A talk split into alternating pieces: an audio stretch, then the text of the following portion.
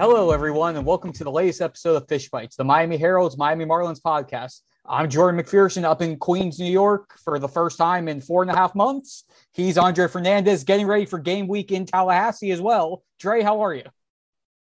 I'm doing well, man. First first game week up here and can't wait for some real football, some real atmosphere again up here. But uh you, you know, you, I'm looking again, looking at the backdrop of your hotel, man. I'm thinking to myself, I'm like, it's been close to two years since I've been able to to go to New York, so I'm a little jealous right now. I'm glad glad you're getting the opportunity to go back up there. Yeah, it's to be a busy three days up here. Obviously, the Marlins are making up that suspended game back all the way back on April 11th. That went nine pitches in, and why that game even started, I still am trying to figure that out. But anyway, they'll pick up that game. Nine pitches will force nine innings. Yes, nine pitches. You've got it tomorrow. Yep, and then we have the regularly scheduled game at seven o'clock. The resumed game will take place at one. It'll be nine full innings, and then the regularly scheduled game will be at seven o'clock. It'll be seven innings because we're still under those rules from last year where doubleheaders are supposed to be seven inning games. Mm-hmm. And we'll dive into that a little bit more in the second half of the show. But have some breaking news that came up on Monday morning. Uh, Jake Eder, the highly touted left-handed pitching prospect, their fourth round pick in the 2020 draft, who was really dazzling his first year of pro ball. He's going to undergo Tommy John surgery. He's going to miss the rest of this season and most likely miss all of 2022. This just obviously the Marlins have a lot of pitching depth, but when a guy who was doing as well as he was, 177 ERA, 99 strikeouts and 15 starts, over 71 in the third innings, and really just jumping up there, became a top 100 prospect. To hear this type of news, just this is just it's a it's a serious blow. Yeah, it's really a shame because you know, like we've been saying, the real losses from here on out is anything that happens, you know, the farm system and anything like this. And this is a this is a tougher loss than any of the losses they'll take on the field the rest of the way, because this is a guy who, like you said, he's really you've really seen a jump in his development this year. I mean, he came in, you know, fresh out of Vanderbilt. You know, we know him local guy from Calvary Christian and all of that. We've seen his track record, but you really wanted to see what is he going to end up being? Is he a starter? Is he a reliever at the at the pro ball, at the major league level one day? And he's really taken a lot of good strides this season, really honing his pitch as well. He's putting together, you know, solid performances, you know, stringing those together well too. And really just the makeup of him right now was tracking towards a pretty good you know, jump potentially next season to get a little closer to that major league possibility. And now you're looking at him not just missing the rest of this year, but there's even the fact that I mean, I mean that's rough when you're going to lose an entire year, and we've seen it happen with relievers or or, or just pitchers in general or starters. That it's a, such a tough one to come back. I mean, nowadays though, I will say this: I've, I've noticed guys have been able to bounce back strong from the procedure more than they used to in the yeah. past, and you know through rehab and just the way that it's done nowadays so that's going to give him a, a, little bit of an edge where you're not thinking like in the old days where you're worried, is he going to be the same guy? That at least is something to look forward to. But the setback in time hurts a lot. I mean, you already had last year's setback for everyone, losing all that potential time in the minors because of COVID. And now here we go again. So, you know, we hope, hopefully for Jake's sake, he gets back out there sooner than later and is able to start throwing again and start working on his arm and all of that and and and can recover well from the procedure and and keep going because he had really you know it was it was good to see him take those strides like I said before this year and and really looks like he's going to be a part of their future if he can come back strong. Yeah, people were saying that with how quickly he was working this year, there was a chance that if all worked out well, he could have potentially jumped over some people. Guy, guy had a chance to make his big league debut as early as next year.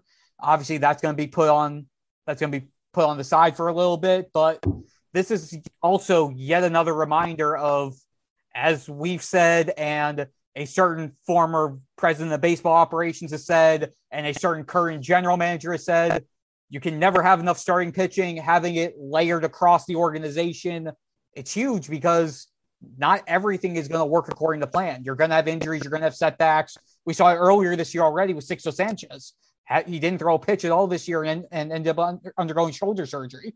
So you've lost yeah. two of your top guys in there. But then when you still look at what the Marlins have up at the big league level, and we'll go into all these guys in more detail in a little bit, but their rotation to end the year is going to most likely look like Sandy Alcantara, Trevor Rogers, Elieser Hernandez, Jesus Luzardo, and Edward Cabrera. Pablo Lopez, we need to see what happens with him as he has a setback from that rotator cuff injury. Uh, then you have that tier of guys who are in the AAA, the mid league, the the middle, the mid tier prospects who were closer to the big league development, had some spot starts. The Braxton Garretts, the Nick Knights, the Jordan Holloways, the holdovers for this next big wave here with Max Meyer, mm-hmm. Jake Eder, uh, the other guys from that draft class, Dax Fulton, Kyle Nicolas, Zach McCambley, and even guys like 18 year old Eury Perez, who we've been gushing over for about a month now, who has been making strides and it's up in Beloit now. It's just being able to have everything and having it staggered enough where you have enough guys in each level of the development where, yes, losing Jake and losing Sixto this year hurts, but you still have the other guys waiting in the wings in that group as well. So it's not like you lose one guy or you lose two guys and that's everything. You like, I mean, all those guys had setbacks this year. Yeah. I mean, from not just Sixto, but like, you know, we were waiting a while to, to finally see Edward Cabrera for different reasons. You know, Trevor off the field has had, you know, unfortunately some some issues. Pablo, like I said, we're not sure if if and when he's even going to come back, which is a shame because that was the whole thing. Was you know, yeah, the season in terms of record is lost, but not for him personally to be able to come back and pitch and, and salvage some of it and, and finish strong. Now that may not happen. We don't know. You know, Elieser at the beginning of the year, you know, until recently wasn't able to twice. pitch as well. So yeah, twice. Yeah. So so the depth is is paramount and, more than ever this year. But more more than ever, once they get to that point where hopefully with fewer setbacks, the team is built a little better to potentially contend down the road. You definitely want to have all those guys, and it's be, it's going to be good. It's an important month. You know, you could say it over and over. It's an important month from from a developmental standpoint. All those guys you mentioned who are at various levels of where they're at right now to see them make jumps, see them, you know, either either incremental or maybe some some strides that some noticeable strides that can be made in some of these games. I mean, that's what that's the, the thing to look forward to in this last month. And then not just on the pitching side, but you definitely want to see it also in terms of bats because that's where they're still hurting overall. I think as an as an organization is is getting enough of those quality hitters to to balance that all of that depth in the future. Yeah, we'll dive into some hitting stuff in the second half, but because we made a big deal about it last week, and I did let you know Edward Cabrera made his debut last week. Uh, Dre, just I want to get your thoughts on how you feel he did in his six plus innings. Looked like he was really good through the first six, and then you saw him starting to get tired out in that seventh inning. What was your overall assessment evaluation of Edward? I mean, the fact that he pitched in the seventh, I thought was impressive because of the fact that you don't always see that when a guy makes his debut, especially a guy coming off, you know, some of the wear and tear that he had, and, and we were trying to wait for him to finally get in there, you know, after some physical issues earlier in the year. So to see that was definitely good. I mean, was the control great? Not at all. Not all at times. He had a couple walks. I think he had three walks in the in the start overall. Yeah. Um, so you know, not the typical Edward. Gave up a couple of uh, home runs not the typical Edward we're used to seeing, but you know what? Just to get him on the major league mound was big because it seemed like something kept getting in the way over and over. So to do that was well. I thought his performance overall was not bad. I, would say, considered what we're expecting from him. The fastball was there. You saw some of the glimpses of that.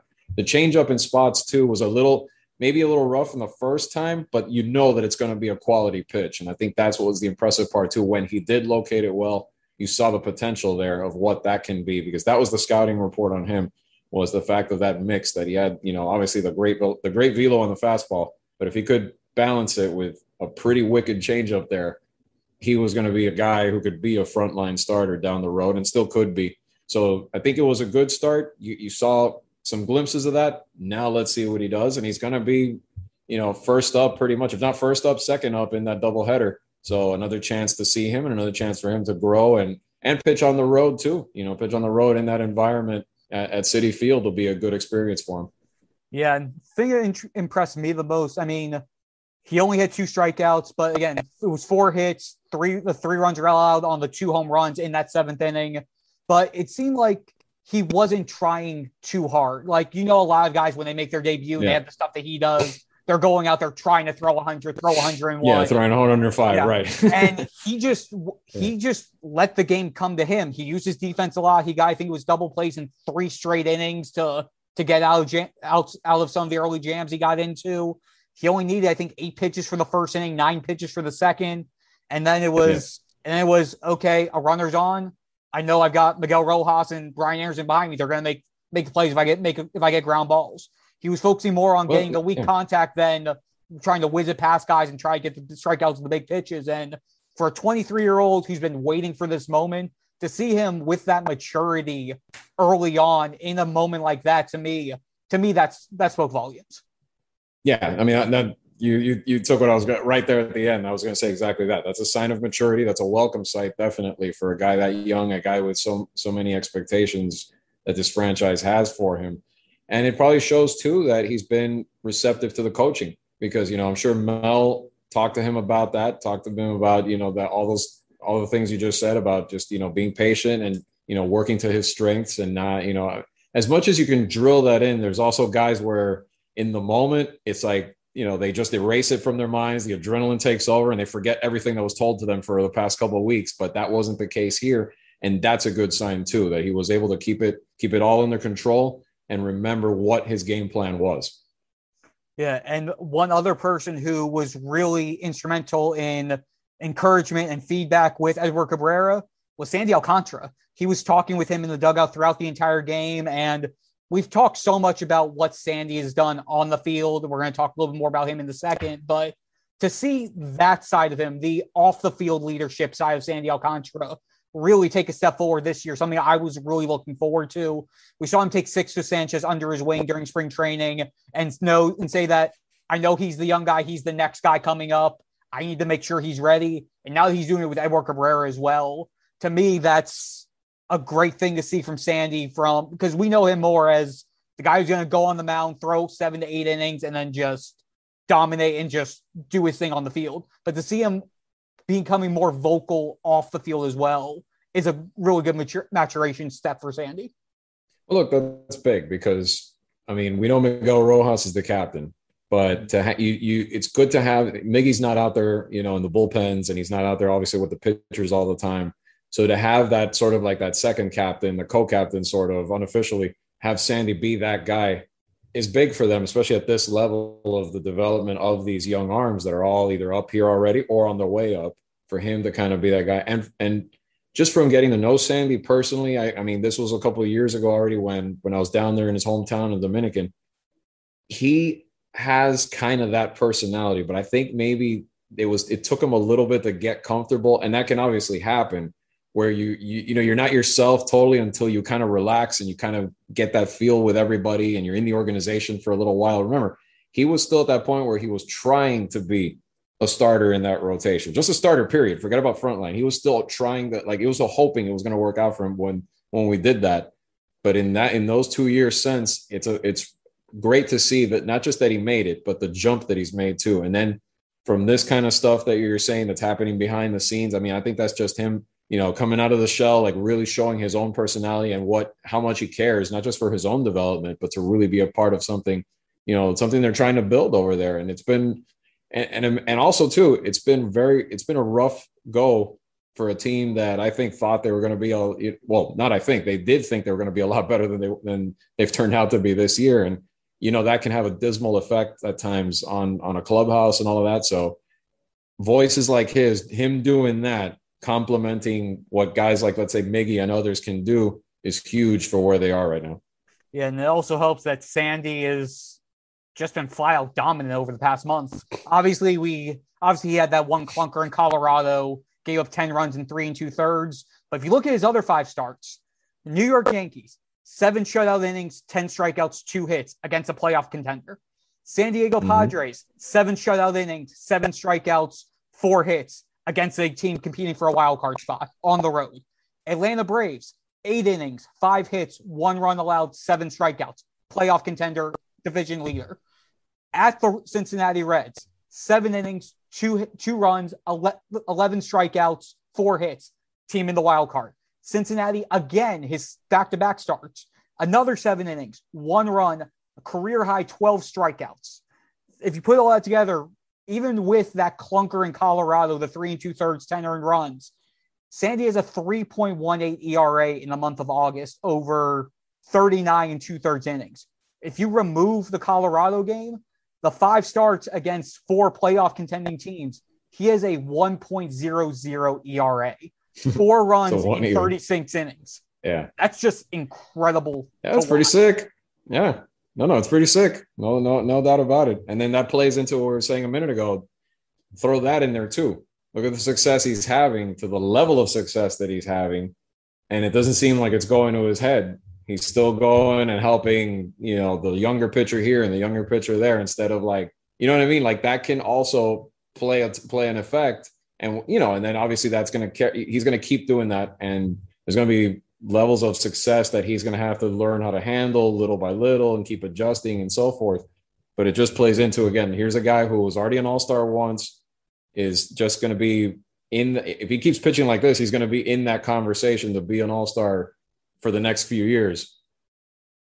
You know, all credit to him both being able to become a pitcher like that and cont- and and learning to maintain himself at that level while still doing some of those off the field things as well. Yeah, and to round out a couple other starting pitching things, Jesus Luzardo finally put a complete start together. Uh, career tied his career. Boy, high. did they! Boy, did he and they need that. Yeah, uh, tied his career high with eight strikeouts through six shutout innings against Cincinnati Reds, and he did it while wearing his glasses for the first time this season. He was going. He before this season, he was always. Oh, so he's Ricky Vaughn. Yeah, yeah, exactly. Yeah, he was wearing contact lenses beforehand, and now he said, "You know what? Let's mix it up. Let's go back to what I did before." And the results came. So, hey, who knows? Maybe hey. go, maybe the Superman Clark Kent revert, reversal there is going to play off for him. Okay, so he's not quite Ricky Vaughn because Ricky Vaughn wasn't even wearing contacts, but but yeah, the Clark Kent thing. I mean, yeah. Look, in all seriousness, though, I mean, that trade was looking pretty pretty bad you know, for con- considering what happened right now. I mean, I know it's it's early.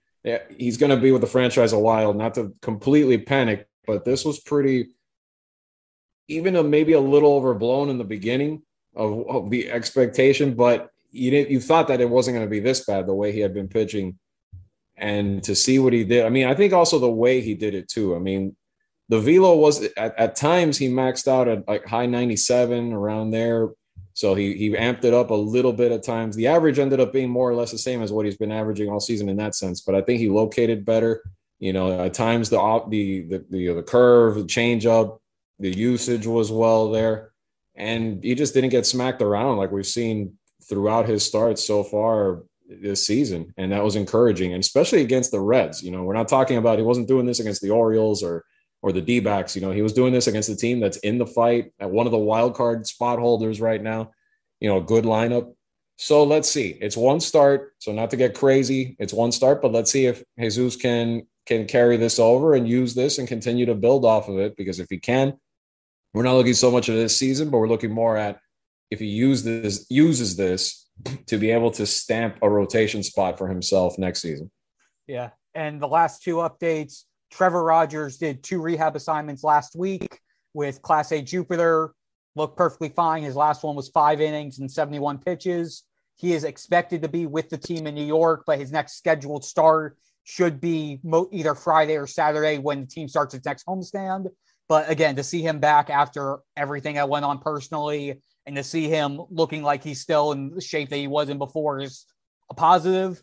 And on the flip no side of, and then on the flip side of that, Pablo Lopez, rotator cuff injury, goes on the IL right after the All Star break, hasn't started since before the All Star break. Progress looks like it's going well, has a rehab start, throws three hitless innings, faces the minimum, then doesn't make his next scheduled start five days later. The Marlins say, yeah, it's a precaution. We're giving him an extra day. The training staff didn't like what they saw in something a day after. Two days later, we get told that his rehab stint is being ended and he's rejoined a team in Miami so they can watch him in person, oversee everything in person. They the wording that we were given was they're continuing to be conservative with his rehab and that they don't plan on shutting him down at this point. But with that said, there's a month left in the season. If he's not making the rehab starts and he's not built up, what how much are you going to push him to get him back into the rotation considering it's his third shoulder injury in the last four years? And considering you already have about six guys if you include zach thompson for rotation spot at this point. Yeah i, I don't think you do. I really don't. I mean i, I wouldn't to be honest because that's too delicate of, a, of, an injury. I mean, if we were talking there, there were two two and a half months left in the season, and it was something you could figure out within a month, let's say, fine. But why are you going to push him to come back for maybe one, maybe two at best starts, if that, if you're lucky? That doesn't mean anything. To be honest, at this point, you you already lost, unfortunately, what you were hoping to have, which was to have him for the full month of September and to finish strong to carry that over into next year. That right now, pretty much. I mean, I know they haven't written it off completely, but it's probably out the window, and it sucks because that's the long term concern with Pablo is is is the health issues because we've seen what he can do. He's a front. He's a he's an established starting rotation piece for this team. But unfortunately, these things you know have, have come up for a while now in different ways. And like I said before, it stinks because you know it, it hampers the potential of, of this guy who we've known pretty well now to be that guy for several years as this franchise continues to build and, and hopefully get to where they want to get to. You know, and, and it doesn't mean he's not going to come back next year and he's not going to come back strong, but you know, it's unfortunate. You just haven't been able to really see him put together that complete season where he could stay on the field and and really contribute to to the entire process. And you hope that he can. Maybe one of these years. I mean, we've seen guys that be injury prone year in and year out, and and finally maybe at some point figure out a way to to put it all together and, and stay on the field. Hopefully, that's in Pablo's future. So we'll see. Yeah, that's going to be a definite topic to, that's going to go on in the offseason when you also think about, as we've talked about this entire episode to this point, just the starting depth and all the guys who are pushing up for spots. Are you going to reserve a spot for Pablo Lopez if there is no guarantee that just based off the track record, he's not going to make it past July, July or early August at that point? It's going to be something they're going to have to yeah. take into consideration. No, and I, no doubt about it. I mean, especially with all the arms that are coming up, they're they're on the way up right now. And like you said, I mean, and then eventually next season you'll have another draft where you'll get you know where the undoubtedly they'll add even more guys into that mix. And then, you know, you think I mean Pablo's not a free agent until after 2024. He's coming up on arbitration though. So you know that that that's a, I think he is. I think he's he's arbitration eligible if I'm not mistaken next season already, isn't he? Correct. I think he's he's correct. entering that 2022. Correct. So he's at that point where it's not it's not urgent urgent yet, but you're getting to that point where you are going to have to make some kind of decision. Are you going to have to? Are you going to continue to pay him and be you know have him be part of it? I mean, I think they want to do that in the in the short term, no doubt. But where does he land? At some point, he's going to have to be able to stay on the mound and sustain it the way we were saying before for them to feel like, all right, we can still count on him to be a part of this in the long run. He's still 25, so it's not like he's, you know, really uh, has a ton of mileage on him yet. But it's more just, you know, the guy, like you said, it's just where does the where do you balance that risk factor toward having more arms to come up? I mean, they haven't reached that point yet, but it could happen at some point in the near future. No doubt about it. And on that note, we're going to take a quick break. And when we come back for the second half of the show, we're going to quickly preview what's going to be a very busy four days in New York, four games in three days in New York, and then go over a uh, do a, month month recap in the minor leagues. So we will be right back. We're back, everyone, and by the time this podcast airs, we will be a few hours away from the first of four games against the New York Mets in, at Citi Field, the first of which was a game that started way back on April 11th. Uh, again, nine pitches in. Like it was a complete monsoon by the time the game started, and they had to wait four four and a half months. I believe the tally is 142 days in between pitch nine and pitch 10. And as much as we've said how the Marlins have changed since then, boy, have the Mets changed since then. I mean, what a you know a team that's really collapsed. I mean, now they're you've seen the the recent you know back and forth now the thumbs down. Yeah, I mean, no, they're they're booing back at the fans for booing them. I mean, What a franchise, those Mets. Huh? Uh, yep. And the Marlins will get to face them 10 times over this final month of the season, including seven games up here. But to get to the first of the games, uh, just to recap where the Marlins were and where they are now, just in terms of what the lineup was. So again, remember Corey Dickerson hit a, hit a ground ball single and was on first base when the game got suspended. So you had Corey Dickerson mm. leading off and in left field. You had Starling Marte in center field. You had Adam Duvall in right field. And the best part of it, John Curtis was the starting pitcher and Chad Wallach was catching. So, just, so you're just saying that there's going to be some so decent amount of defensive substitutions to start this game. Just, just a few. Just a few. And then you also had two of the Marlins four four guys off the bench. Uh, Garrett Cooper and Jon Berti are injured. So just a just just kind of a big box score. Yeah. Expect the kind of a big box score around yeah. you know around Tuesday evening. Yeah, I'm glad that I can just grab a new scorecard, start it from scratch, and then just completely do everything myself while I audit it.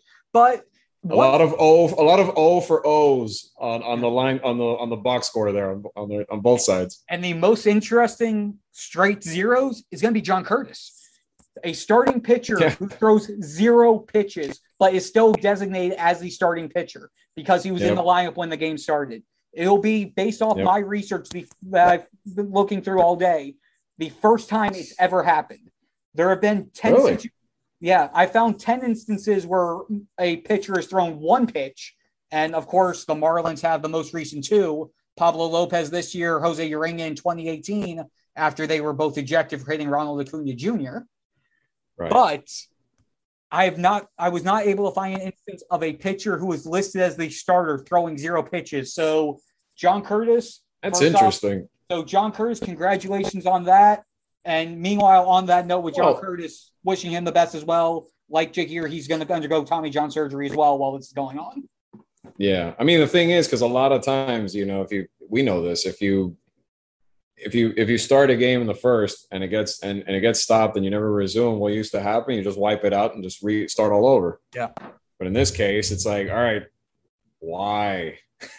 you know, but here we are trying yeah. to trying to get as many trying to get as much baseball in that you already played in and we know how things have changed you know post pandemic and everything so yeah this a little, little, little bit of history made yeah this rule with the suspended games instead of just wiping them clean and starting them over took place it started with that they revamped that last year because of how tight the schedule was after they restarted. Right, COVID changed everything. COVID. Right, I know. And the Marlins just and. MLB just kept it kept most of those rules into 2021.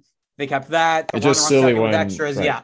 No, it's it's just silly when it's like a batter or two, and and but but yeah. a rule, but that in, in yeah. writing that's the rule. So yeah. To... So the game will resume with somebody pinch running for left fielder Corey Dickerson and Jesus Aguilar. But I'm Ama- yeah. Yeah, and Jesus I'm Aguilar. amazed. I'm sorry. Yeah, go ahead.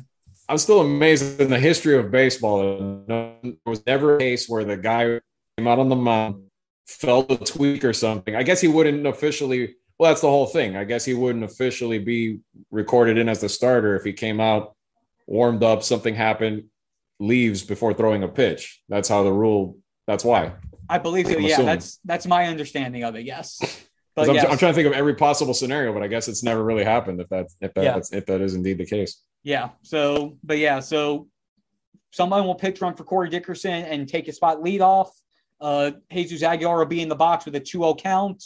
Marcus Stroman will not be on the mound for the Mets like he was originally because he pitched just two days ago. So if I'm right, the Mets have right. Taijuan Walker who will come in as the first first of many relievers, relievers, reliever starters. And for the Marlins, it'll either be Elieser Hernandez or Edward Cabrera as the first guy out of the bullpen to relieve John Curtis. And then whichever one of those two doesn't isn't in that first game will start the seven inning game.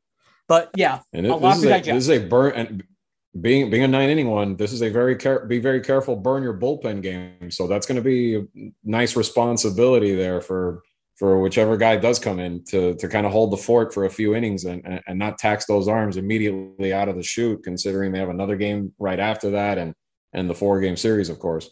Yeah. And I mean, and that's the one thing that's going to be interesting to see how Donnie decides to go with. Does he go with Elieser in the first game, where again, five innings in a seven inning game really feels like seven. But or do you go with Edward Cabrera, who you feel like could potentially throw a complete game in the seven inning game? Sort of the right your poison type, you, type deal there. Right. Do you, do you weigh the experience level and go with the more veteran guy who who's pitched longer in the major leagues, or do you take the chance that the rookie can handle it and and can give you at least maybe let's say five and at least gets you you know that doesn't tax the bullpen as much. Yeah it's an interesting choice. I mean i'd err on the side of experience because it doesn't mean edward's not going to pitch tomorrow anyway but you know that's donnie's call and obviously and you know but but it's interesting though because nowadays it's not such an automatic thing that you would go with the guy that has more experience. I think you know he, maybe he would roll the dice and consider it a test an early test for edward to see how he handles it no doubt about it. And to switch to our final bit of news or bit of discussion for this episode, uh, talk to minor league baseball, Andre. Uh, we and, yeah. and since we went very pitcher heavy in the first half, I feel like we should just dive in in on the hitters and see how the, hit, the main hitters each level did throughout the month of August. Triple A, I mean, really, is there anyone to talk about outside of Lewin Diaz? He only hit 338 with a 1057 OPS six home runs, four doubles, 13 RBI, 16 runs scored, and only 12 strikeouts in 90 plate appearances. I, just don't want to talk to about him anymore as a Triple A guy. I, I want to start talking about him as a major league first baseman and and and, and you know recap what he's done and that sort of thing. Because I mean, if you look at that, and again, the 12 strike, I always look at that. The 12 strikeouts in 90 plate appearances. That's that's big. He's seeing the ball well you know, even if they even if the average and other things aren't there, but the OPS, you know, the power is not a surprise to me, but it's the OPS and the lower lower amount of strikeouts. He's seeing the ball well, and that that's a good sign. Can't wait till can't wait till he's not the AAA first baseman and is more like the major league first baseman. Yeah, and again, it'll be interesting to see what happens starting Wednesday when the rosters in the big league expand to 28. And also worth right. noting, the uh, AAA Jacksonville gave Lewin his first start in left field last week. So that mm-hmm. may be something to potentially read into as we get into this final month and maybe another potential position avenue flexibility. Yeah, position flexibility. As much as you, any player in baseball right now, the more you can do, the more you increase your value. So if, if he could play that as well, even better for him. Yep. Uh, going down the double A, uh, quick note for the Pensacola Blue Wahoos. They only played one game last week because the Braves double double A affiliate, the Mississippi Braves, they dealt mm. with the COVID issue. So the games Wednesday through Sunday were washed while they did contact tracing. So they have a little bit of a smaller sample size compared to some of the others. But the positive, as has been the case the last couple weeks, Peyton Burdick, 352 average, 1080 OPS this month. 12 RBI, 12 runs, 435 average on balls in play. He's been doing what we've been thinking that he would do over this last stretch. And this is a positive, positive stride for him to try to finish the season. And on the flip side of that, JJ Bleday still continuing to struggle. 195 average in August, 18 strikeouts against just 15 hits, uh, 690 OPS this month, and a 686 OPS throughout the entire season. Yeah, I mean, I would I would go with alarming even more than disappointing, yeah. to be honest, because you know a lot of a lot was a lot was made of this kid, and I really thought too, and and it you know not not to punt on it all together. I mean, it's a it's it's a bad season. I just think in the off season they're gonna have to really dig into what what he's kind of struggled with. You know, is it the swing? Is it something in the approach? I mean, what, you know, the swing was stuff that we heard about, you know, even before you know before he arrived and after and things like that. But let's see. I mean is that the problem? What exactly is it? They're going to have to really dissect. He he and the marlins staff go to work and find out what's going on and try to see if he can get back on the right track going into next season because you know that would really if you look in the grand scheme of things he was one of those bats that they were really counting on to be part of that that wave of guys that was going to balance the system. So you know if it turns out he's not going to be it again, I say it's alarming because you you really you, if you look at that draft, you could have had a couple guys who are really tearing it up right now, and you chose to go with JJ, thinking he was going to be another one just like him that could be the next the next standout, even a star of the future for this team. And I'm not saying it, it, there's still time for him to to figure it out, but it is alarming if if this is a sign of things to come. Hopefully, he can you know they can figure things out, make some adjustments, and and get back toward a productive you know on track toward a productive major league career. Yeah, and one other guy in Double A, he hasn't had a chance to make his debut at that level, but Cam Misner, another out an outfielder from that from that draft class, he was the pick right after JJ. Uh, he got promoted to Double A last week, and we will potentially see his debut as early as or as early as Tuesday up in Double A. But again, good to see him getting that promotion after the strong tear he had to close out his time Class A advance. I think it was 24 consecutive games on base. Yeah, I mean, I, I've liked Cam ever since they picked him. I thought, you know, the the whole thing in Missouri was unfortunate when he had that bad season, but you know, the tools were there. You know, he's a versatile guy too on the defensive side, so good to see him get, get in order. And he's another one that you know, I don't, I don't know how to what level he may end up being a productive player in the major leagues, but I think he's got a chance. I think that that experience he had, you know, is going to put him on the right track. And you know, like I said, I mean, he's been able to figure it out. You're talking about Burdick being able to figure it out. That's where it's a little alarming to me. Going back to the Bleday thing, is like this keeps happening. You know, you thought he was starting to come out of it, starting to figure things out a little bit, but there's something there that needs to be corrected. I think in the off season. So hopefully they can figure it out. Yep. And to round out a few other guys, Class A advanced Beloit, Connor Scott, a guy we don't talk about too much. He this month he his OPS was 855. 13 of his 30 hits went for extra bases, seven doubles, two triples, four home runs. He stole five bags as well. And Victor Victor Mesa, since being sent down from Double A to Class A advanced Beloit in mid July, VVM's hitting 319 with seven doubles, a triple, four home runs. 17 RBI, eight stolen base, and 23 runs scored over 34 games, 26 strikeouts in about 150 plate appearances. And this comes after when he was up in double A, he was hitting under 100. Yeah.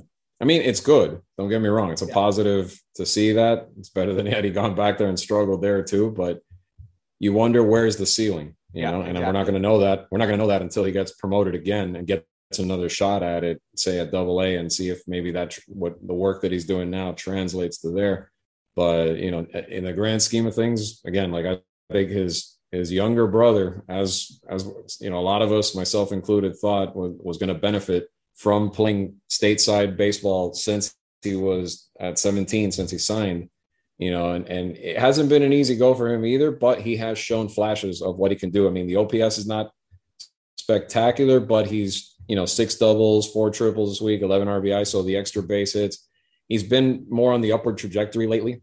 You know, the, the OPS went from 622 in June to 707 in July.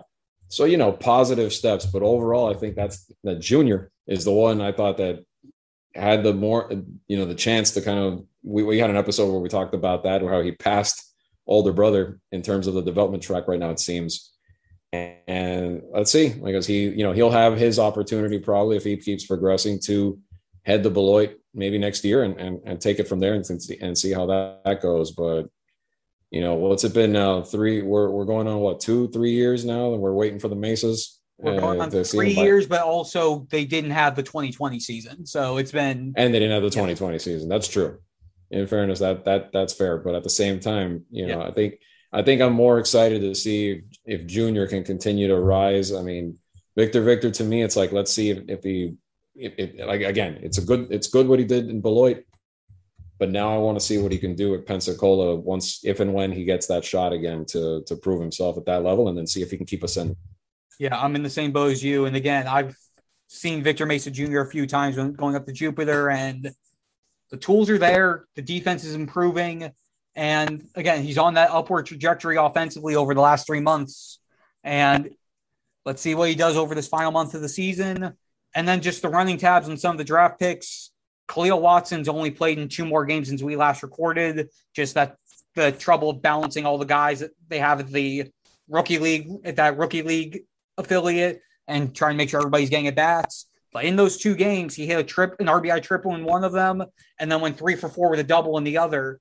So again, very small sample size. It's only I think eight games and 30 at bats, but hitting 400, 1080 OPS. Uh, and then one yeah. other guy to talk about, Tanner Allen, who both of us have had have thought really highly of since before the draft. Has slow start in Jupiter, but has hits in eight of his or has hits in nine of his last eleven. So finally starting to get some momentum going his way. Again, with all of these draft picks, it's still really early and probably not going to be able to do anything until after the end of the season to start making our initial judgments on these guys.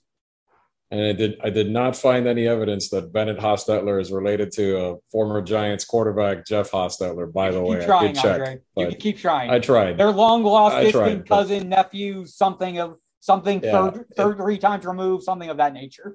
Super Bowl winning quarterback, man. I'm telling you. But yeah, but I don't I don't know about that part of it. But I do know that yeah, the three guys you just mentioned, that's what it's going to be. I think the rest of this season. It's still too early, but it's good to see them flash some of those tools, flash some of that ability, especially in Khalil's case, because he's the one that a lot of people have considered, you know, one of the biggest steals of this year's draft, and really the steal after you saw that Kumar Rocker didn't end up with the Mets anyway. So the Marlins did get the main the the the best quality for a later pick, I thought, and then so I think he's going to the rest of this year. It's going to be cool to see him start to give you those little glimpses of what he can do, and then obviously 2022 is going to be a big developmental year for all of them to, to take that next step. And on that note, that's going to wrap up this week's episode of Fish Bites. Uh, I'm Jordan McPherson. He's Andre Fernandez. Thanks so much for listening in, and we'll be back again next week.